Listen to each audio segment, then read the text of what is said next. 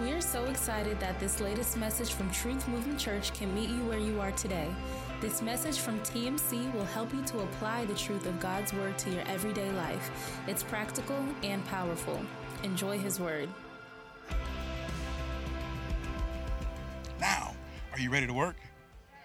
Somebody shout yes. Yeah, let's do it. Let's go to 1 Samuel 15. 1 Samuel chapter 15, verse 1. Let's do the NIV version. Please do the NIV version. Read along with me. like, don't say it out loud. Let your eyes read along with me.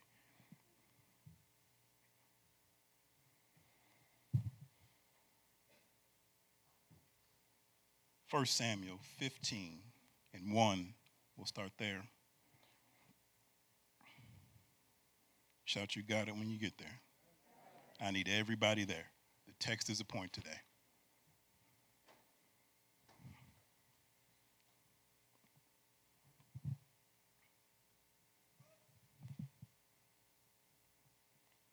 Let me see those eyes if you got it. Ooh, the left side is so much better than, I mean, sorry, yeah, the left side is so much better than the right side all the time. Y'all ready? All right, let's read. Samuel said to Saul, I am the one the Lord sent to anoint you king over his people Israel. So listen now to the message from the Lord.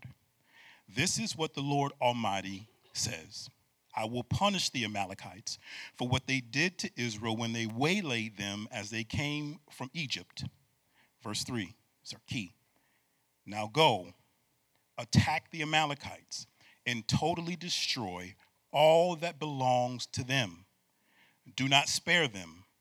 Put to death men and women, children and infants, cattle and sheep, camels and donkey so Saul summoned the men and mustered them at Telaim 200,000 foot soldiers and 10,000 from Judah.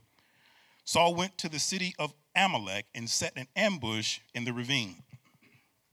Then he said to the Kenites, Go away, leave the Amalekites, so that I do not destroy you along with them. For you showed kindness to all the Israelites when they came up out of Egypt. So the Kenites moved away from the Amalekites.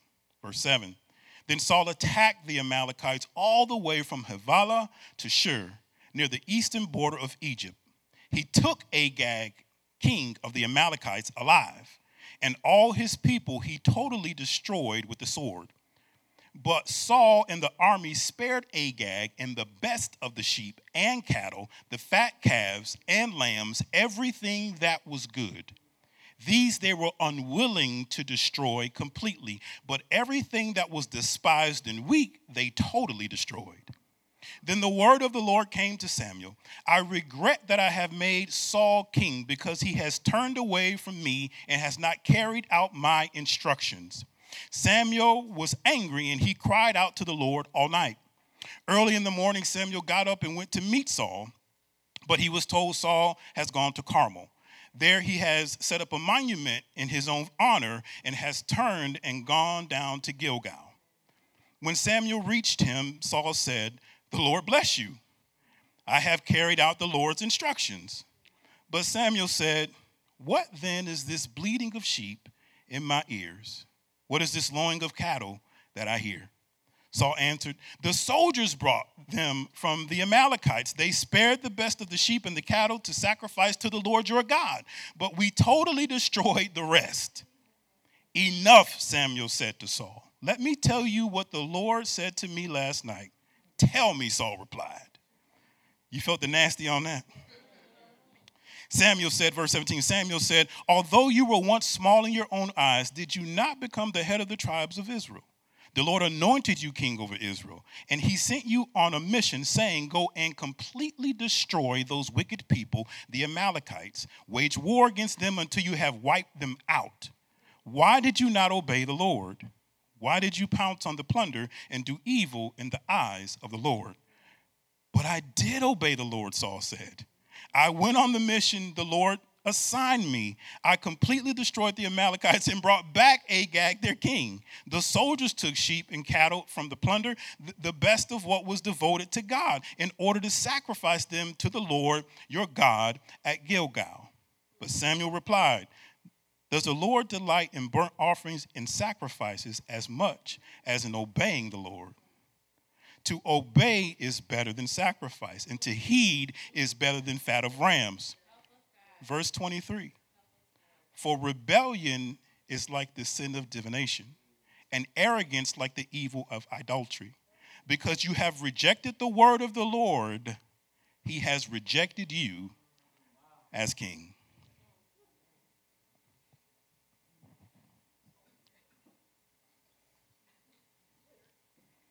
Our topic for a quick discussion, honestly, a quick discussion, comes from verse 3. And the title is this God's instruction is destruction. Tell three people God's instruction is in destruction. I heard that one time. I need two more.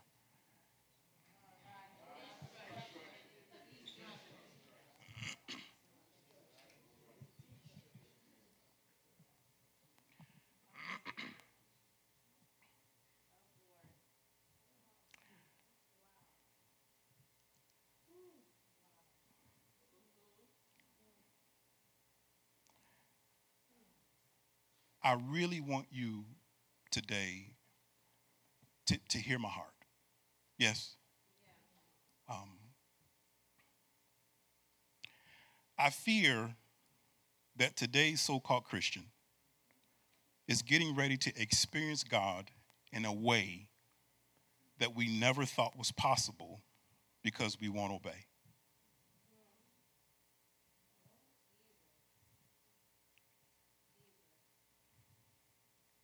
We've become, we've become very comfortable with harboring sin, but calling ourselves a saint. Now, I don't want you to misconstrue what I'm saying as relates to sin. All of us deal with sin, but all of us don't harbor sin. Harboring means to protect, to give shelter to. We identify as Christians, but nothing about our life resembles Christ.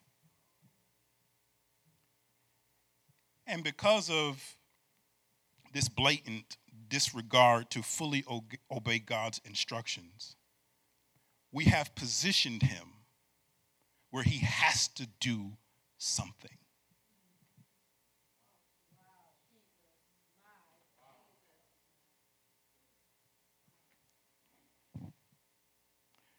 Paul says something so powerful in the book of Colossians, his letter to the church. Um, I, I, have it up on the screen for you, three, Colossians 3 5. Watch the first words of this. He says, Put to death. Someone shall put to death. Watch what he says. Put to death, therefore, whatever belongs to your earthly nature sexual immorality, impurity, lust, evil desires, and greed, which is idolatry.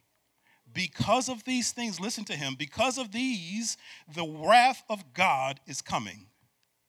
You used to walk in these ways in the life you once lived, but now you must also rid yourself of all such things as anger, rage, malice, slander, and filthy language from your lips.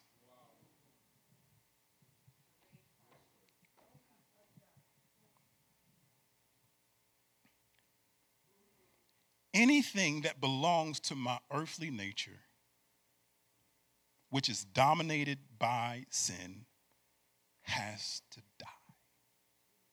It has to die.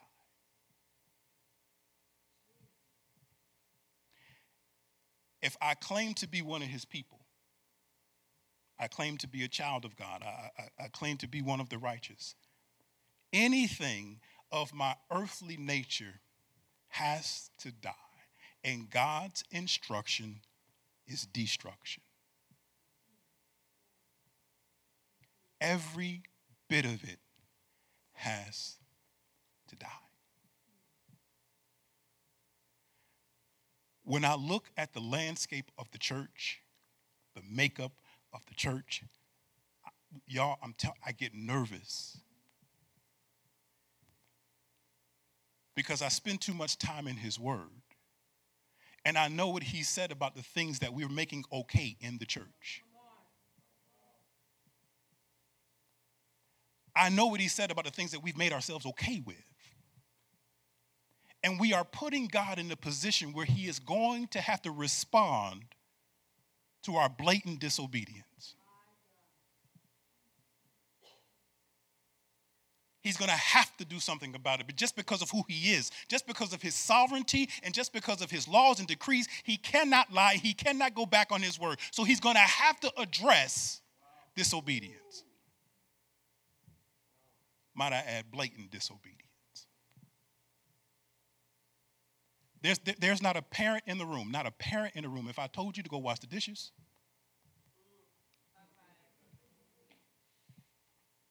if I told you to clean your room, there's going to be some furniture moving. I mean, it just, it just, it, has to happen because I, just explained to you what I want from you, and if you determine you don't want to do it, you just put me in a position. No matter how much I love you, no matter how much, how cute you are, no matter how long you've been doing good, you've put me in a position that I have to address you. I got to address you for the lack of a better term, I got to tighten you up. Now, it's one thing when I tighten you up, but it's a whole other thing when the CEO of heaven tightens you up.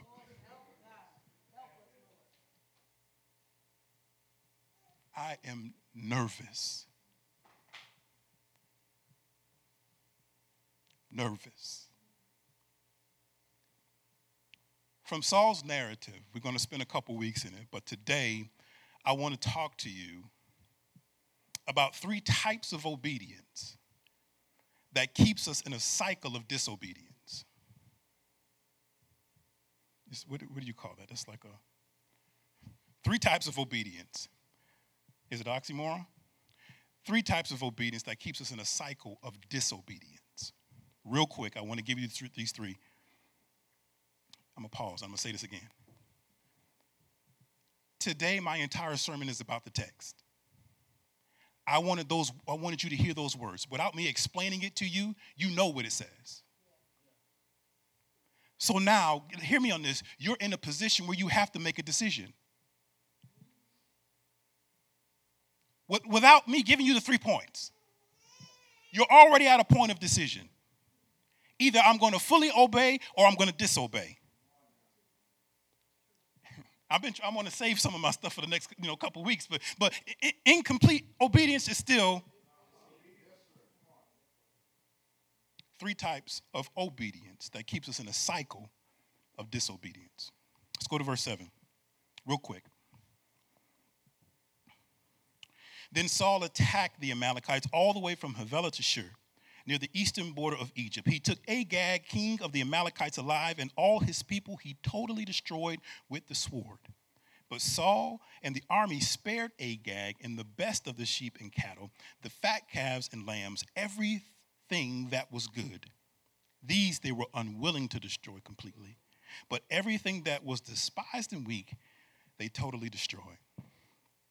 Point number one or the first type of obedience that keeps us in a cycle of disobedience is selective obedience.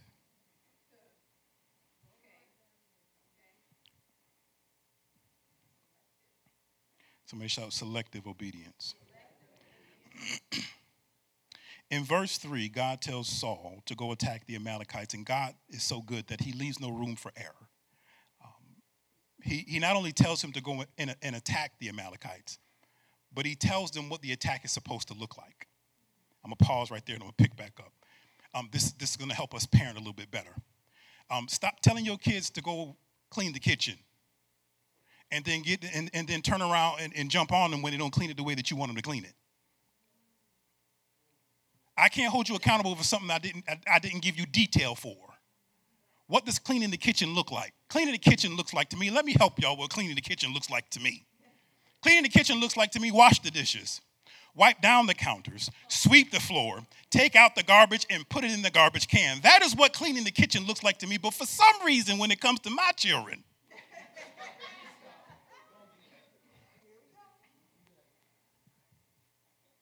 I cleaned up last night. Word, you cleaned up? That's what you call it, clean. We can't hold them accountable for information that we didn't give them. So stop getting mad at them. Stop addressing them. Stop beating them. Stop putting them on punishment because you failed to detail what you was looking for. God says, "Listen, I want you to go attack and here's what attack looks like."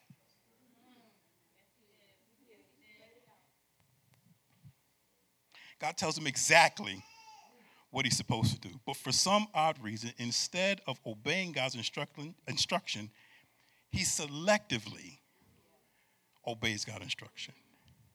He attacks some and embraces others. He just totally destroys some, but lets some live. Somebody said selective obedience. we've developed this, hear me please, we've developed this very dangerous theology or understanding of God that makes us believe that we can selectively obey, hear me, God's inventoried word.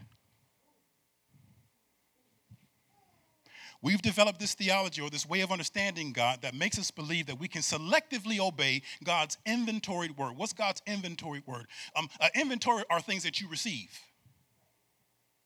if I, if, if, I go online and, and, and I'm shopping for some sneakers and, and I click the button and I say I want that and there's one and it goes into my shopping cart, that means that that store has that in inventory. They've received it. I'm not talking about you selectively obeying words that you haven't heard or that you don't understand. I'm talking about you selectively obeying the words that you say that one was for me and you still don't do what it says. Selectively. Oh, he's preaching down my row and you was talking directly to me, but you're still doing the same thing you did last week because you selectively obey God's word. That is a dangerous place to be. Dangerous place to be. Oh, selective obedience impacts more than just you. Watch this. Do y'all know who Jonah is? Okay. God says to Jonah, Jonah, I want you to go to Nineveh. And Jonah, Jonah's like, no, I'm not going to live God. I'm going to, to Tarshish. And he gets on the boat headed to Tarshish. He gets on a boat with these other men, and there's a storm that's about to kill them because Jonah is on the boat. Listen to me. There are storms in your life that other people are dealing with because you are the disobedient one on the boat. The marriage has a problem, the kids are having problems, you got problems on the job, and things are not working out because disobedience has to get off the boat. God, I want to go to Tarshish. I don't want to go to Nineveh.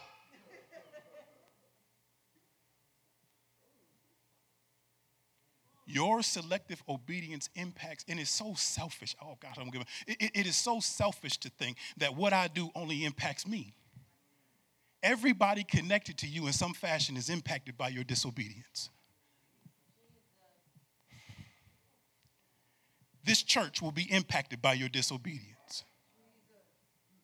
And I just got to be honest with you because I'm the shepherd of this house, I'm putting you off the boat if you want to be disobedient. I can't help it. Because if you want to play church, you can go do that someplace else. We're about your soul here. That's it.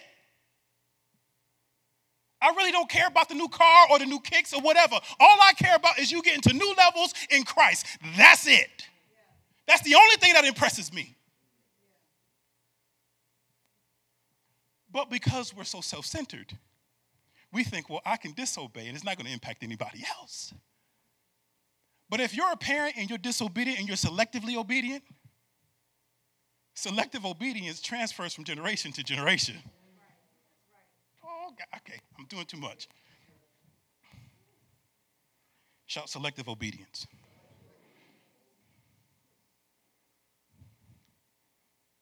Let's go back to verse 7. Then Saul attacked the Amalekites all the way from Havilah Shur near the eastern border, border of Egypt. He took Agag, king of the Amalekites, alive, and all his people he totally destroyed with the sword. But Saul and the army spared Agag and the best of the sheep and cattle, the fat calves and lambs, everything that was good. They, these they were unwilling to destroy completely, but everything that was despised and weak, they totally destroyed. The second type of obedience that keeps us in a cycle of obedience is unwilling obedience.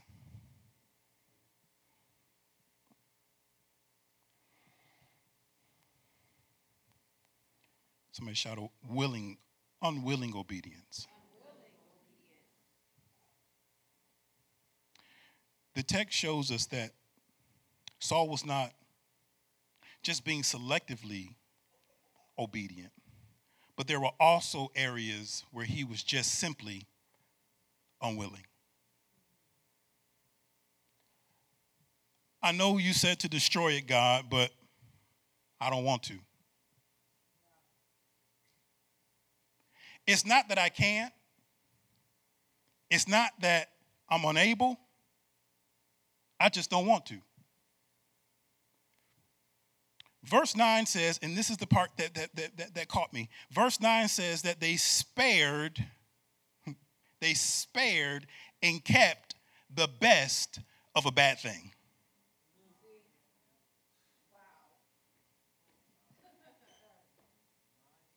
They spared everything that was good of a bad thing.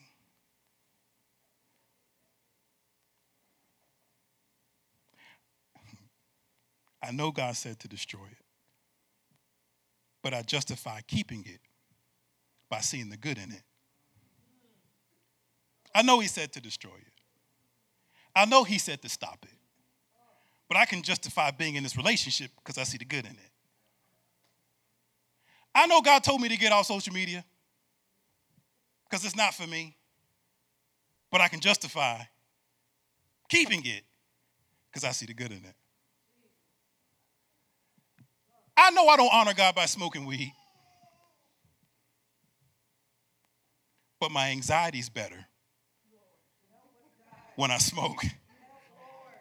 So I justify keeping it. Listen to me. This was so uh, Eden esque. B- because it wasn't, listen to me, y'all, it wasn't until Eve saw the good and the thing that God called bad that everything was destroyed. Listen to me, you have to stop justifying your disobedience. You have to stop justifying your disobedience. Because here's the thing if you look at anything long enough, it cracks me up. If you look at anything long enough, you can find something good in it. He was so ugly before, girl, but the more he around me,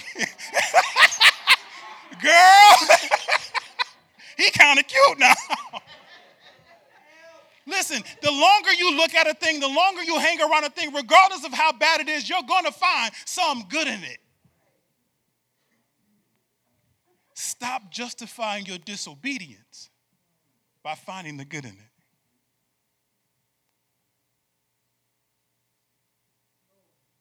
Listen to me. Some of you are in relationships that you know you shouldn't be in because he said he loved me.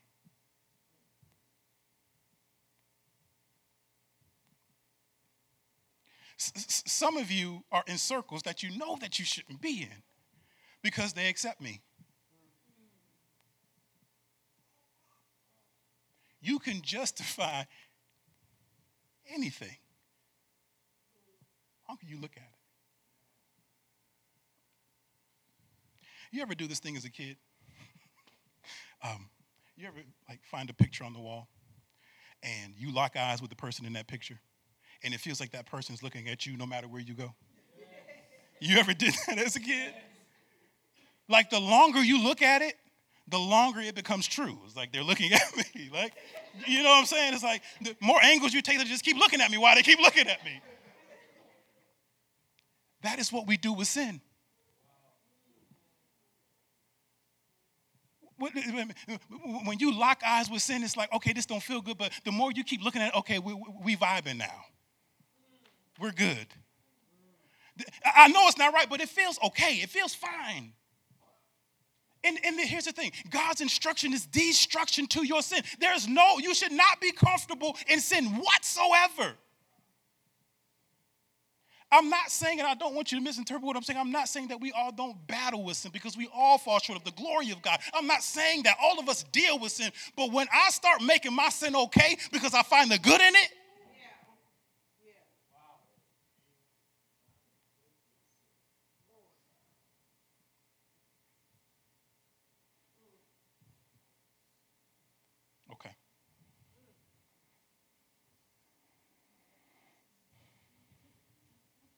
Let's get this third and last point. You know what cracks me up? I, am sorry. I'm, I'm to get this last point. I'm done. I wanted to be short today. I think I was short today, maybe. Um, Paul says to the Colossian church, this cracks me up about us because we all in this together. You know what I'm saying? Regardless of how you rock or not. If you call yourself a Christian, you down with me. It is what it is. Um, Paul says, he goes to the list. I'm, oh, I'm going to read it. I'm going to read it. I'm going to read it. Let's go back to it. Colossians 3 5. He says, uh, I think I'm going to read it. There it is. Nope. Right there. Verse 8, he says, But now you must also rid yourself of all such things as these anger, rage, malice, slander, and filthy language from your lips. And filthy language from your lips.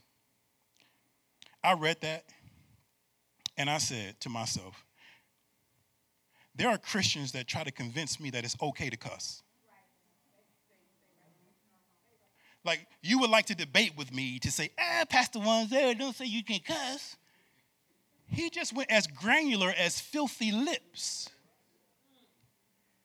So if filthy lips ain't okay, then cussing Christians ain't okay. This is way too much for y'all today. this is, I'm telling you. Okay. All right, let's get this last one. Let's push. We're going to get out of here. Uh, let's go to verse 9. Are y'all learning anything?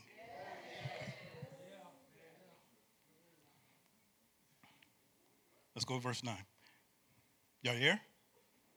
Y'all have verse 9? Did I lose you? Are you lying? um, but Saul, verse 9, but Saul and the army spared Agag and the best of the sheep and cattle the fat calves and lambs, everything that was good, these they were unwilling to destroy completely. But everything that was despised and weak, they totally destroyed. Third and final type of obedience that keeps you in a cycle of obedience is self serving obedience.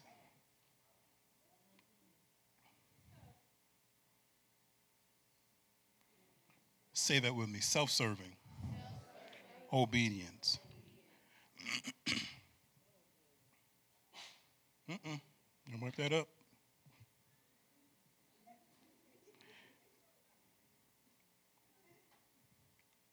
Okay, let's get for real. Um, growing up in, in, in, Syracuse, Syracuse, New York, um, we had these things called the Empire State Games. Ezra, did y'all have that where you in, in, in, the city? Empire State? No.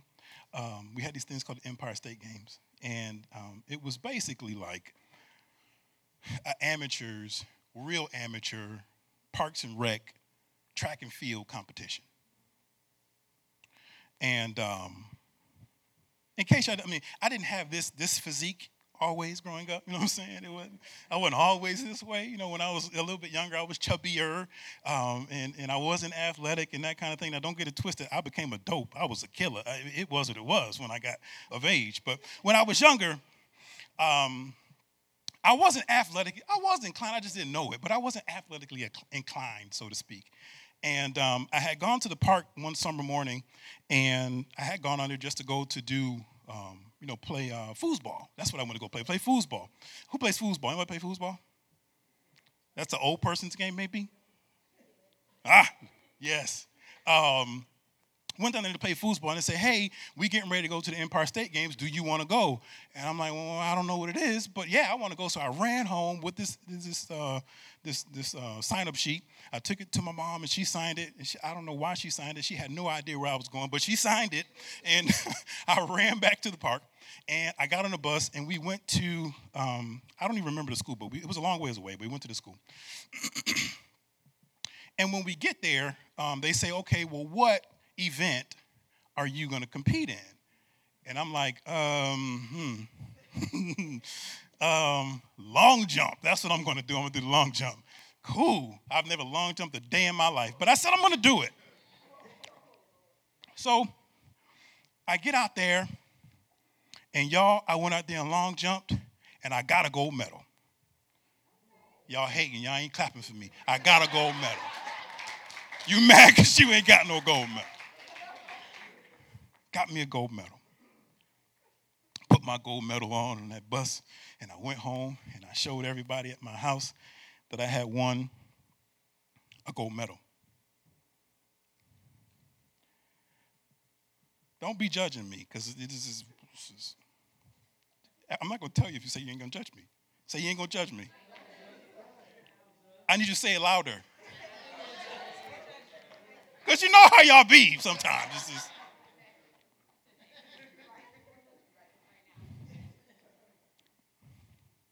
I did get a gold medal. I got a gold medal. I don't know where it's at, but I got the gold medal. But the thing I never told everybody was that I was the only one competing. I was the only one competing in the long jump.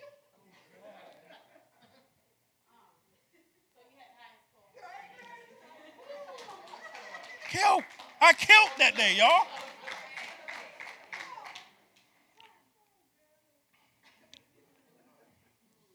So here's my thing.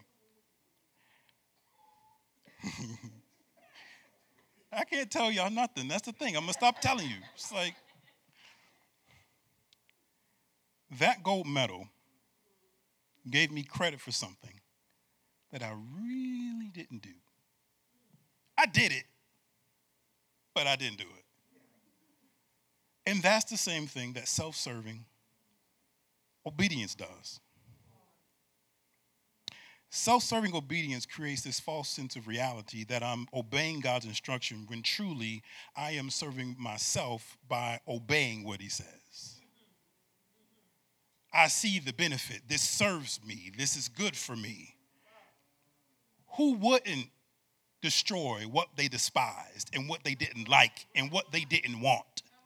Let me tell you something. An atheist would do that. You don't need instruction from God to say, yo, this don't feel good to me. I don't want that. And you give yourself credit for saying, God, I'm for you. I'll die for you. I'll rock with you and all that. But truly, you're serving yourself by obeying what he says.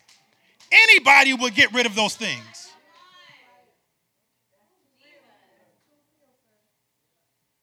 And when it comes to a space where I can no longer serve myself, and he's starting to say, sacrifice yourself It's at that point I got to find another God.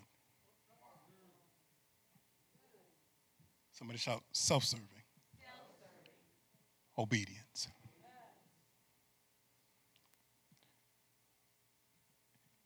I'm going to tell you how, how this shook me.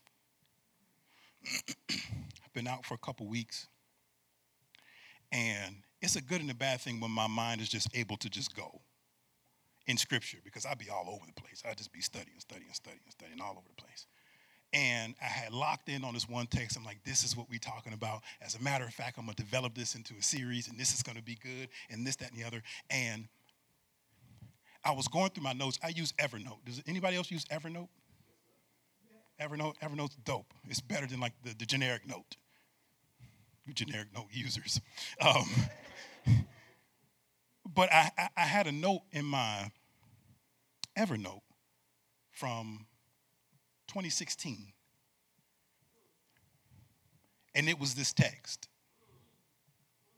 I'm like, well, I wrote this down. And when I, when I went to go read it, I said, God. That's why you had me write that down in 2016? So I could so I could preach it in the day that it's necessary. Because the text mirrored my concern for the church. We have lost all desire to obey God's word. All desire. B- because to be, be honest with you, it's, we're a self serving culture.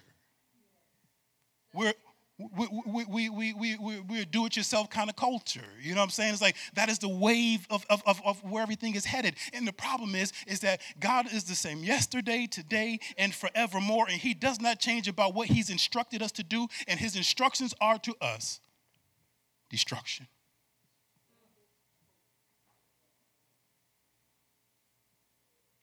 I abhor sin, is what God says.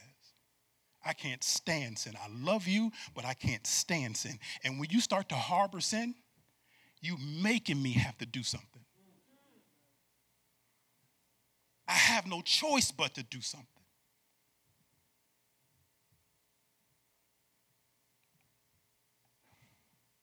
I don't know what other churches are preaching. I know that there are more intelligent, there, there are more entertaining preachers out there. But as for me in this house,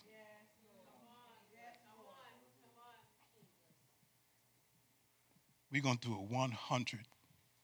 100. It is what it is. So if you feel a bit uncomfortable, that was my intention today. Because here's the thing sometimes you won't change until you're uncomfortable.